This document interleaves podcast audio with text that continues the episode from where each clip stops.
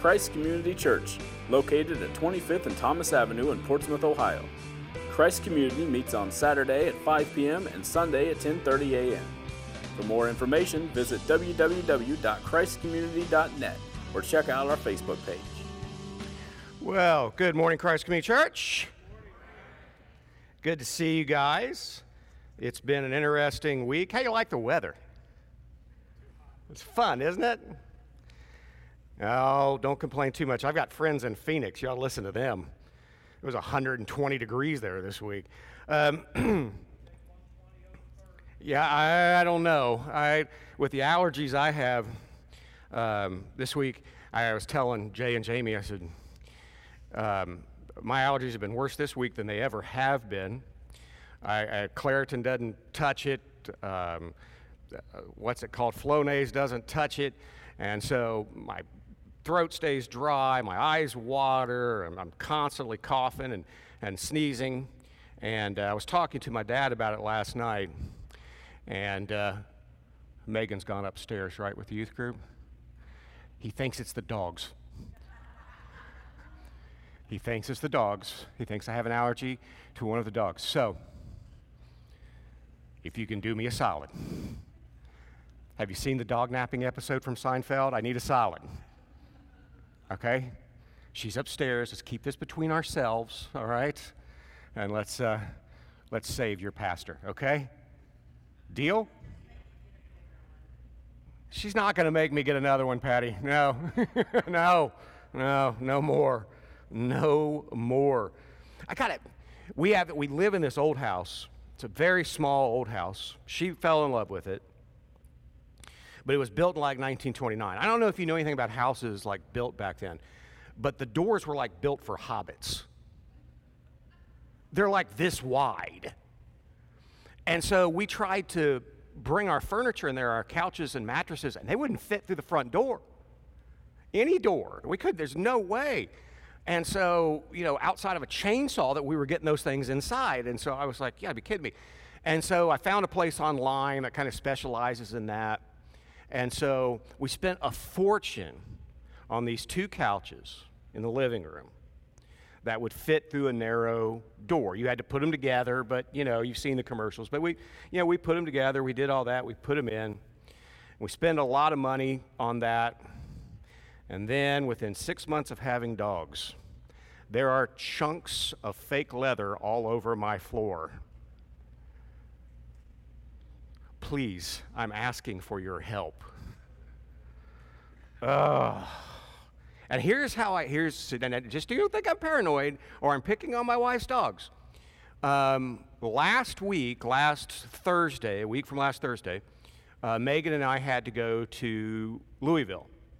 And because we had to wake up really early and on Friday morning, record the Senior Pastor Podcast with Dad and Don Wilson and Bob Russell and Ken Idleman. And we try to record like months at a time, so we record like all day. And so I go to Louisville, and I'm there overnight, and then we go and we record all day, and it hits me driving home from Louisville. On that 3-hour drive home from Louisville, I'm like, my eyes aren't watering, I'm not sneezing, I'm not coughing, my throat's not dry. What's missing? The dogs are missing. See? I'm onto something. And so just keep that between us, all right? She's with the youth group this morning. Just keep that between us. Because if I have to throw down the gauntlet and say, Megan, it's me or your littlest dog, I will be asking you for a guest house. So just keep that in mind. It was a good week despite all that, despite all the wiping of the eyes and the sneezing and coughing and all that kind of stuff. It was an interesting week. I don't know about you, but my week is weird. I'm trying to finish up a PhD program. I've got less than 1 year of classes left. Thank the Lord. And even though after all this work I've put in, and because I know God has a sense of humor, here's what's going to happen. As I'm taking my final exam for my final class, the Lord will return.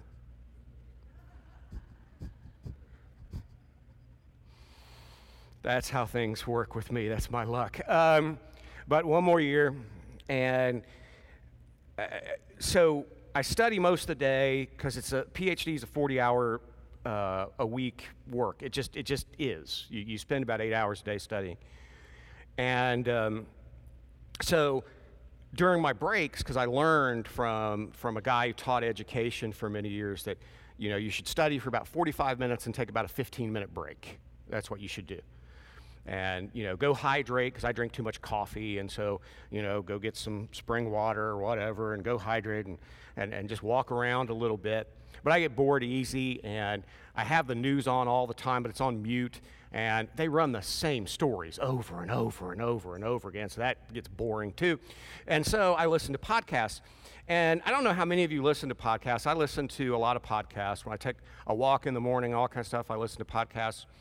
And one of the ones I will occasionally listen to. Now,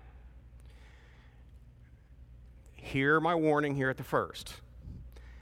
This is not a podcast I'm recommending because the podcast host has a foul mouth, and some of you were raised as Nazarenes and you'd faint. So, the podcast host is Joe Rogan, the most popular podcaster in the world. He gets paid $60 million a year by Spotify for his podcast. $60 million a year.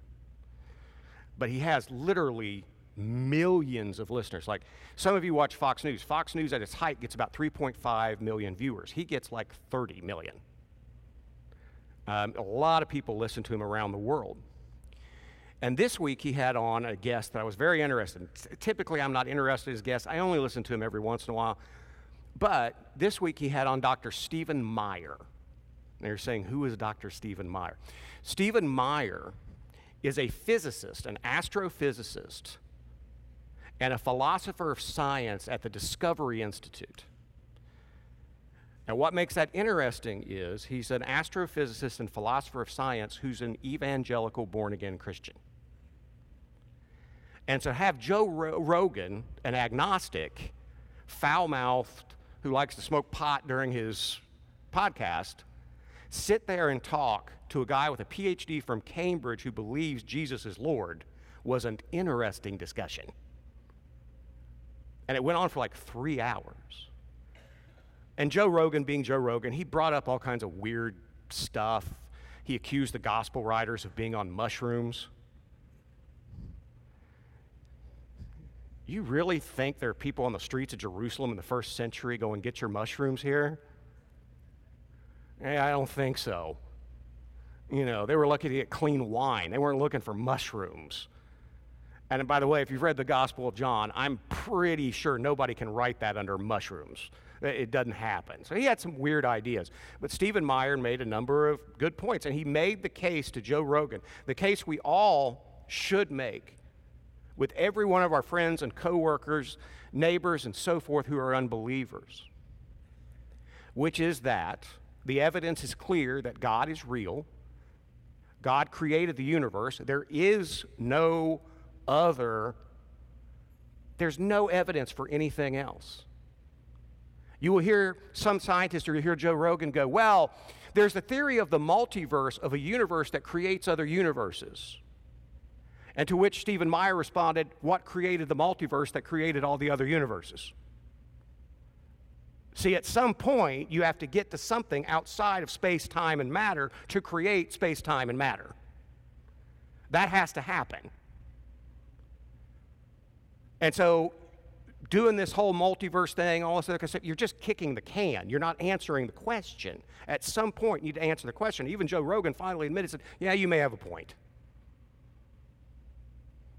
And for Joe Rogan to say that, and fortunately, you couldn't see me because I was in dirty sweatpants and an oversized University of Kentucky shirt when I was walking around the kitchen, and he said that, I about jumped and applauded. Because this can be done. But here's the problem. The majority of people in our culture, in a growingly secular culture, I think evangelical Christianity has dropped in most polls from 67% when I was in seminary to about 32% today. In an increasingly secular culture, you're not only going to have to prove that there's a God, you have to show them who the true God is. And sometimes even Christians struggle with who the true God is. Now, this morning, the assignment given to me is to talk about the prophet Zephaniah. And I know most of you are going, who? Zephaniah is stuck in the back of your Old Testament.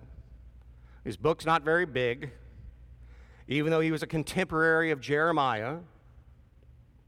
Zephaniah is what's called a minor prophet. Now, when scholars refer to them as minor prophets, that doesn't mean that what they were saying was inconsequential. It means that their books were just short, that the word God had given them was short. And that's another thing that I always remind you of. I see a couple of new faces here this morning, and I'm hoping all our people who are on vacation. I don't get a vacation for a year, those of you watching online. You understand this. A prophet is not somebody who zones out, eyes roll back in their head, and they spew forth the future. Biblically, that is not a prophet. A prophet is somebody who God comes to and says, you go deliver this message word for word what I say. And typically what they say is they point to God's people and they say, get your act together. You're being disobedient. You're being unfaithful. Knock it off. And that's what Zephaniah does. So to put this in historical context, while you're all still trying to figure out how to spell Zephaniah on your Bible apps, what's going on here is this. Israel, after Solomon died, splits into two kingdoms. You have Israel proper and you have Judah. And almost none of the kings, if you read 1st and 2nd Kings, were good kings. They were typically disobedient and selfish, and God brought judgment on them again and again and again. Now, at this time when Zephaniah is getting ready to prophesy the word that God has given him, you have a king named Josiah. Now, Josiah turns out in the long run to have been a decent king, fairly decent. He was no Solomon or David, but he was fairly decent. And he begins to enact reforms in Judah because of the prophecy he has received from God. But that takes some time, and this is before these reforms. People in Jerusalem itself, I don't know how many of you have been to Jerusalem. You should go before the Lord returns, or you go to be with the Lord. In Jerusalem itself, the city of David, Jewish people, the people of God at the time, were worshiping false gods in Jerusalem. They were worshiping Molech and Baal. And if you don't know who they are, this is all you need to know. Their worship demanded the sacrifice of newborn children. And so here is God's word through Zephaniah to the people of Israel. The Lord gave this message to Zephaniah when Josiah, son of Ammon, was king of Judah. Zephaniah was son of Cushi, son of Gedaliah, son of Amariah, son of Hezekiah. You'll need to know all that. And God says this, verse 2, I will sweep away everything from the face of the earth, says the Lord. I will sweep away people and animals alike. Now, I should have backed up there. And 2 says, from the face of the earth. Actually, that can be translated in Hebrew, from the face of the land, meaning their land. He's not talking about a new flood or anything. I will sweep away people and animals alike. I will sweep away the birds of the sky and the fish in the sea. I will reduce the wicked to heaps of rubble. And I will wipe humanity from the face of the land, says the Lord. I will crush Judah and Jerusalem with my fist. Now notice that. That's like God saying that the message he gave me today is saying he's going to destroy all of his churches. I will crush Judah and Jerusalem with my fist and destroy every last trace of their Baal worship. I will put an end to all their idolatrous priests so that even the memory of them will disappear. For they go up to the roofs, and I want you to notice this, they go up to the roofs and bow down to the sun, moon, and stars. That's talking about astrology. Astrology is pagan. And Bible forbids any person who has faith in God from engaging in paganism. If you check your astrology chart, shame on you.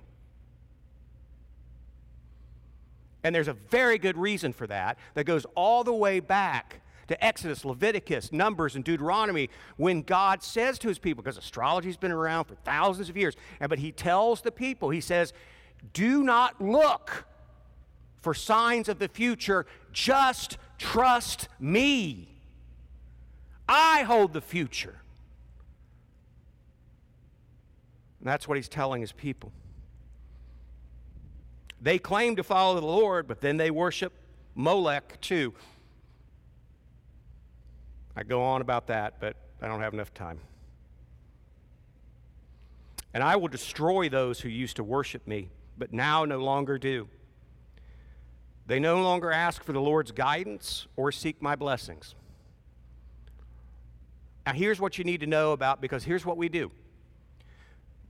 We come across a coworker or a friend or a neighbor or a family member, and we ask them what their relationship is with God, if you're brave enough to do that. And the response is, well, I was baptized as a kid. And we go, oh, okay.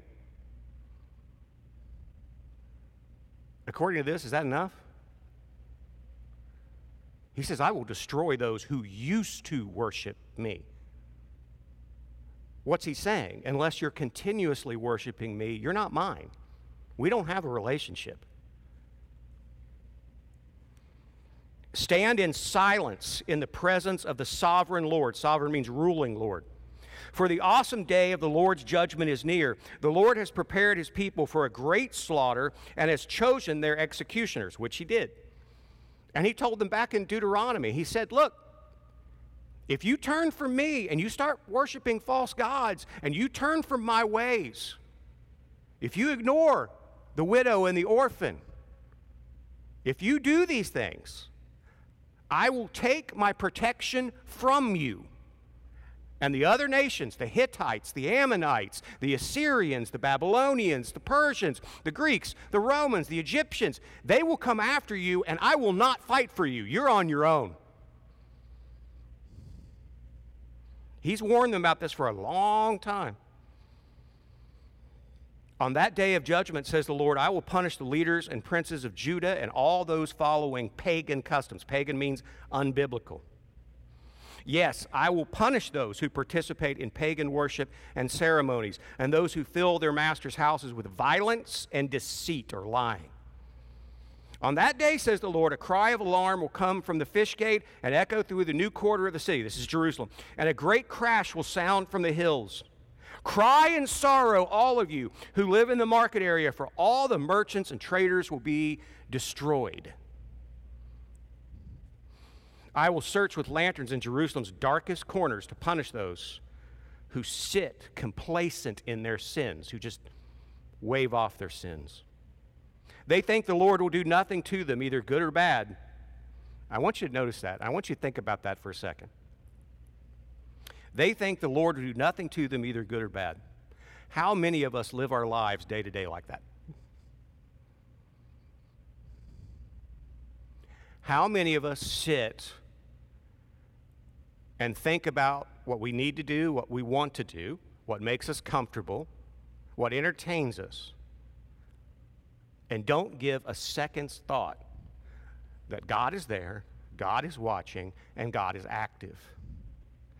And spoiler alert, God still punishes. God still judges.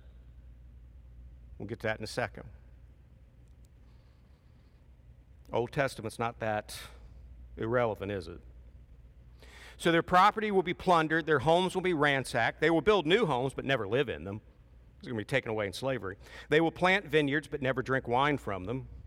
The terrible day of the Lord is near. Swiftly it comes. A day of bitter tears, a day when even strong men will cry out. It will be a day when the Lord's anger is poured out, a day of terrible distress and anguish, a day of ruin and desolation, a day of darkness and gloom, a day of clouds and blackness, a day of trumpet calls and battle cries. Down go the walled cities and the strongest battlements, because you have sinned against the Lord. I will make you grope around like the blind. Your blood will be poured into the dust, and your bodies will lie rotting on the ground. Your silver and gold will not save you. Your silver and gold will not save you on the day of the Lord's anger. For the whole land will be devoured by the fire of his jealousy. He will make a terrifying end of all the peoples on earth. That is the word of the Lord. If you don't think God still does that, you're not reading your Bible carefully. Now, don't get me wrong. Can I tell you exactly when God's doing that? No. I don't have a red phone to the heavenly throne. I haven't got a VIP pass. God has never audibly told me, go say this. I remember I was living 2 hours outside of New York City on 9/11. I was in law school, and I was preaching at a little church in Ithaca, New York. And after that happened, classes were canceled for a few days. And I began to look around and see what ministers were saying. And I was ashamed.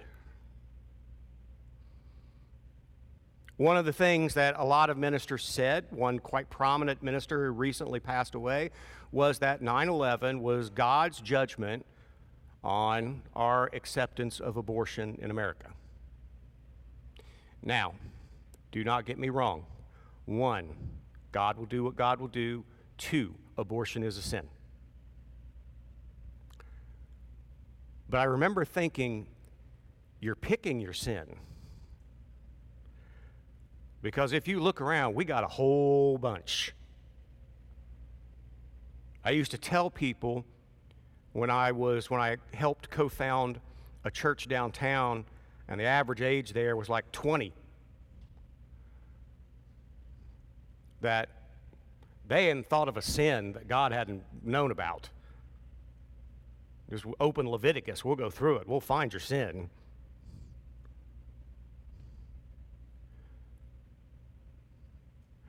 What about greed? Rampant violence, abandonment of children, all kinds of sins. I don't know if God either commanded 9/11 or allowed 9/11 or it was for this or that or all of them. I don't know. But I do know what the Bible teaches is that God is active and he does still judge. Now, if you want proof of that, here it is. Because here's what I hear from some people. I heard this from a freshman Bible student when I was helping teach classes when I was in seminary. I will go to heaven for that, if nothing else. Try to teach an 18-year-old Bible. Ugh. And this kid sat in front of me, and a professor named Randy Harris, and he said, I don't like the God of the Old Testament. He's mean. I like the God of the New Testament. He's nice. And I opened the book of Acts, and I said, I think Ananias and Sapphira might disagree with you. He struck them dead in the New Testament. And he went, who? And I said, oh, here's the problem. We're arguing over a book only one of us have read. You read Acts, you read Revelation, you read, no. God is still active, and God is still, it wasn't like at the resurrection, he said, great, I'm going to take a nap. Son, you wake me up when you want to go back. That didn't happen.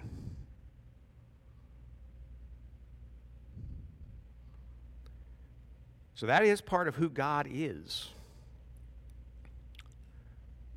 He demands repentance, he demands obedience, and he deserves it. But I understand, and you need to understand that that's part of who God is.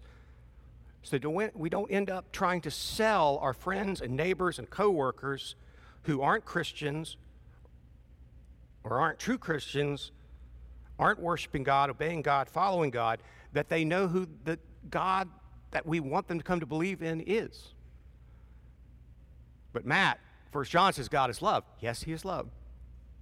And he judges.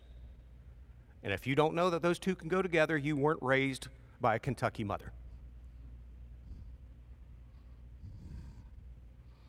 God loves, and God judges, and God tests. The Bible is clear that when God takes an active move towards one of his people or group of people, the Bible describes it either as judgment, as love, or as testing. Next year, I will be having spent 25 years in the ministry. The question that I get most often from people when they're going through something in their life, and I have had everything from, I can't believe I just made all this money, but and I feel like at some point the hammer is going to come down. And I've had the opposite that come in and they say, why does it feel like I get nothing but the hammer coming down? And what they're asking is, am I being blessed? Am I being judged?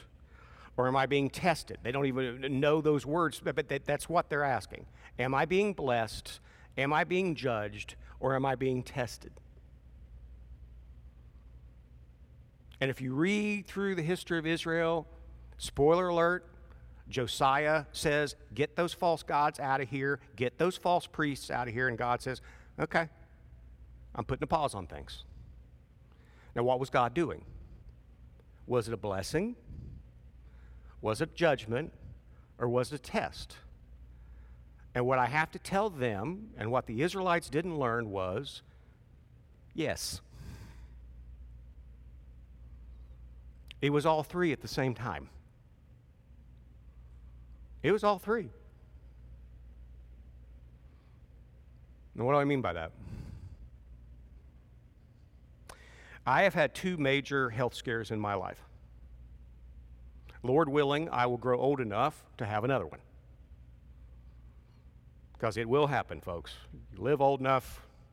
It's funny to watch my wife as she gets a little older.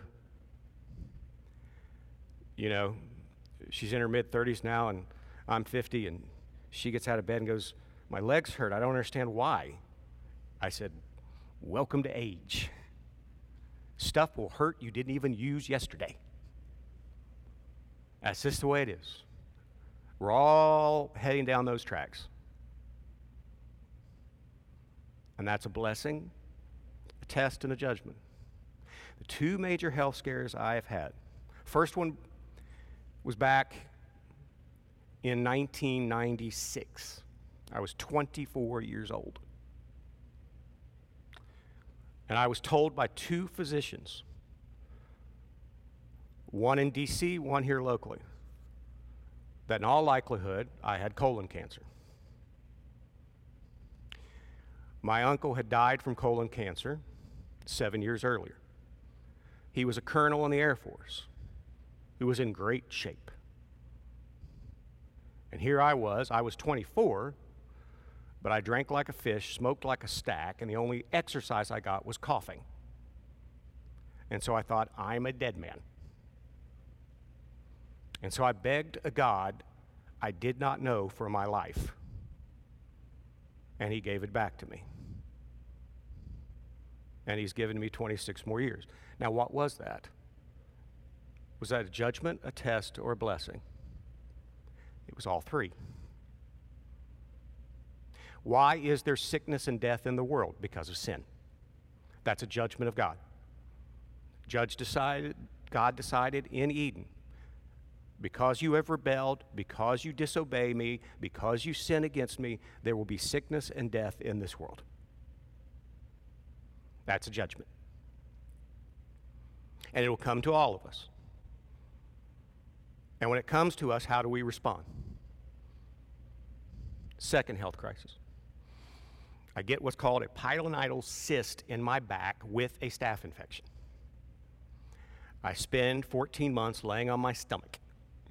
I cannot sit down. I go through 3 surgeries here locally alone. The last time they said, there's nothing else we can do.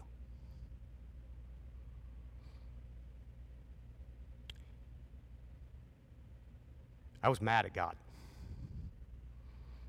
I was angry.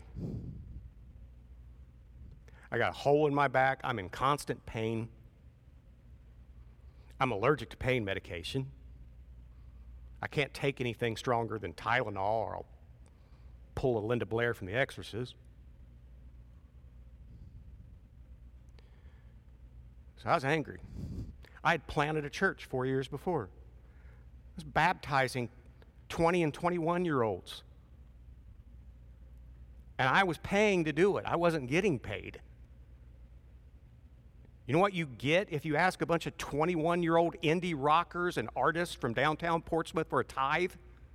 You get a pack of cigarettes and lint.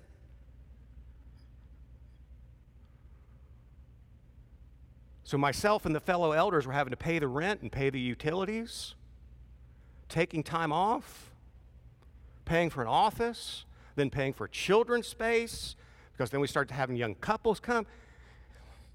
And I'm like, God, look, I had a good job at the time with a nonprofit law firm, and so I was like, look, I'm happy to pay the rent. I'm glad people are coming to faith. It's exciting for me every time I get to baptize somebody. So what are you doing? Why are you putting me on the sidelines? And not just putting me on the sidelines,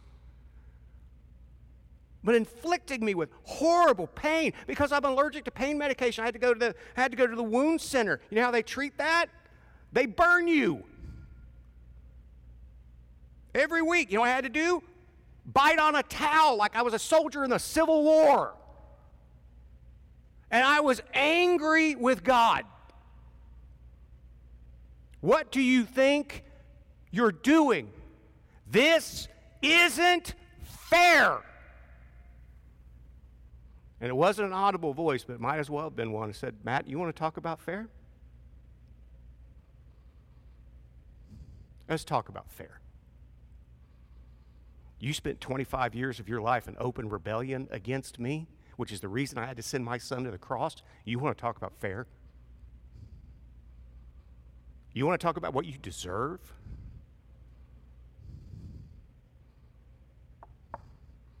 That'll shut you up. And I came out of that realizing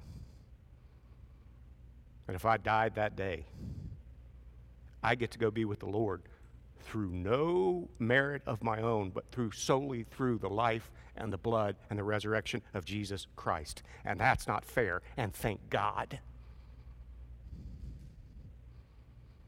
Now, was that judgment, test, or blessing? Yes. It's all three. It's all three. You will face difficulties. And those difficulties are a judgment, because if all of us had been obedient from the beginning of time and worshiped God and God alone, those difficulties would not be here. We'd still be living in the garden, with direct access to God. That didn't happen. So those difficulties are here. So then the tests come. When the difficulties hit, how do you respond? Do you get angry with God as I sinfully did? Or do you go, how do I need to repent? How do I need to turn from my sin and to God and follow Jesus Christ? That's the test. You see, God doesn't test people for himself. He tests for you.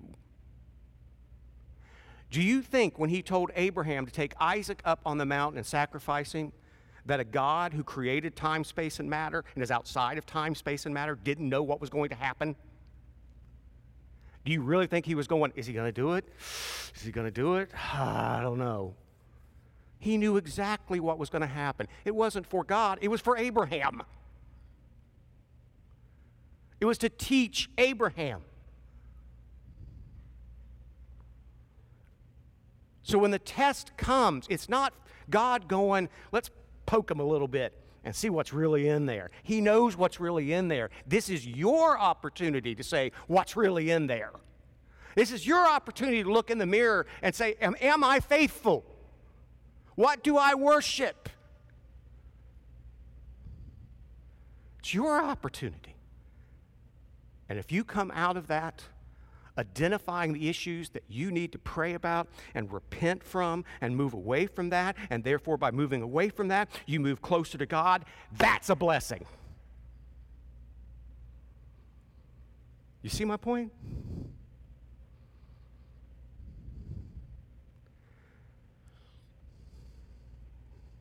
God disciplines those he loves.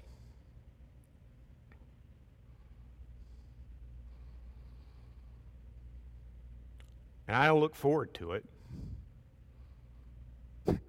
My wife said one time, she said it several times, and she teaches young women from all over the country on Sunday nights for part of her Bold Movement Academy. She told them once, I was listening, I was in the kitchen. I heard her, and she was out in the back deck. And she said, the smartest and dumbest thing I ever did was ask God for patience. Do you know how he teaches you that? It ain't fun. It's discipline. You get smacked around. So how in the world do you have the emotional and mental capacity to do this? It's two things. One, if you truly have faith in Jesus Christ, then you also have the Holy Spirit. And the Holy Spirit is there to help you grow toward Him and the Father and the Son. That's what He's doing. He is active as well. Number two, you have to remember this. How is it that we get access to the Holy Spirit? How is it that we have access to faith? How is it that we have access to heaven itself?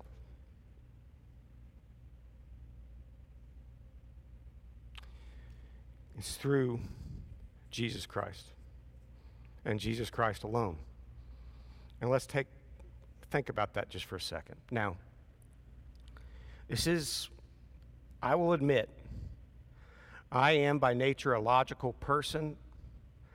I mean, I was a trial lawyer, so that's the way I think. And I will tell you that when I think about this, I can't make sense of it, and it boggles my mind. So, Einstein proved that at the beginning of the universe, which we know we can trace, there actually NASA sent up telescopes and satellites with the hopes of actually seeing stars from the beginning of time. So Einstein proved that the universe had a beginning. It irritated him because he's an agnostic and he knew what that meant. He meant that if the universe had a beginning, it had to have a creator. But because time, space, and matter came together, formed at the same time, at what scientists call the Big Bang, what we call Genesis 1, that meant that there was a period, I don't know what you call it, where the creator of the universe, the Father, Son, and Spirit, were outside of time, space, and matter altogether. Now, how do three beings exist outside of time, space, and matter? I haven't a clue. That's beyond what I can even imagine. And so, this example is going to be flawed because I guarantee you this is not how it happened, but because God is merciful. And as John Calvin said, the Bible is God's baby talk to his creation because we can't understand his mind. I have to put it this way. It would go something like this for us to understand it. For whatever reason, the Father and the Son and the Spirit, who existed without any disharmony, without any sin, without any problems, in complete harmony, and they worshiped one another and loved one another, and they existed in this perfect existence as a Trinity. And for some reason, they decided to make us.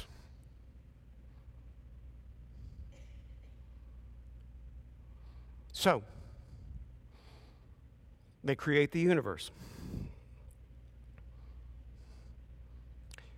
But then they know, because they know the future,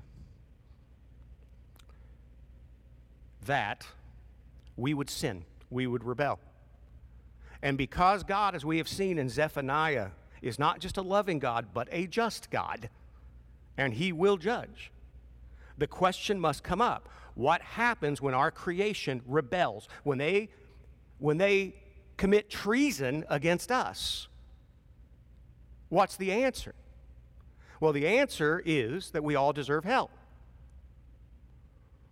We deserve to be cast away from God. But then for some reason, and this is where the emotional power comes from,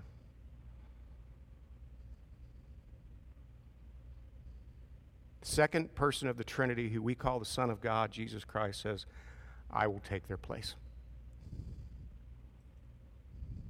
I will step into that world.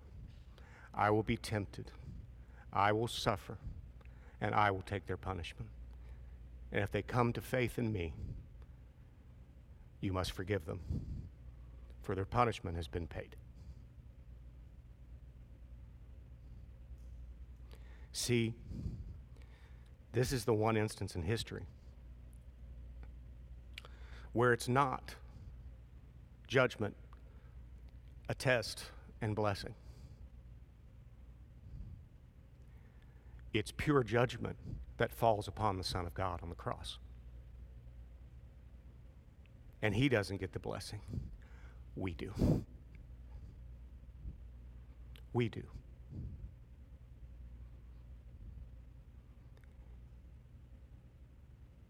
The King was made to suffer so that we could become children of the King.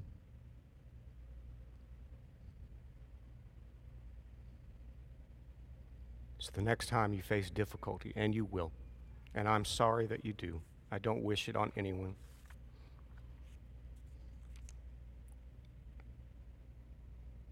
Remember that the one time in history that it was not judgment, test, and blessing, it was just judgment, was when Jesus Christ cried out, Father, why have you abandoned me? Because at that moment, the only time in history, the one who existed with the Father and Spirit in an eternal happiness and joy was ripped from the presence of the Father to take his wrath so that we might join the Father. Amen? Let's pray. Heavenly Father, thank you for your word, though it's often difficult to see, knowing that when we read through Scripture, we should not judge those, but ask, are we like them? When difficulties come, as they will in a sinful world, from family, from finances, from health, may we ask, how can this be a test, a trial, that'll bring me closer and closer to you, a better servant for you, having already received the blessing of the sacrifice of your Son. May we live every moment with that at the center of our being, because we do not know when the day of the Lord comes. We pray this in your Son's blessed and kingly name, Jesus. Amen. Well, folks, I hope that you have a great week in the heat. I have a PhD presentation. I've got a podcast to record. And then when all that is said and done this week, I have naps to take. God bless you. God go with you. Have a great week. Christ Community Church, located at 25th and Thomas Avenue in Portsmouth, Ohio. Christ Community meets on Saturday at 5 p.m. and Sunday at 10:30 a.m. For more information, visit www.christcommunity.net or check out our Facebook page.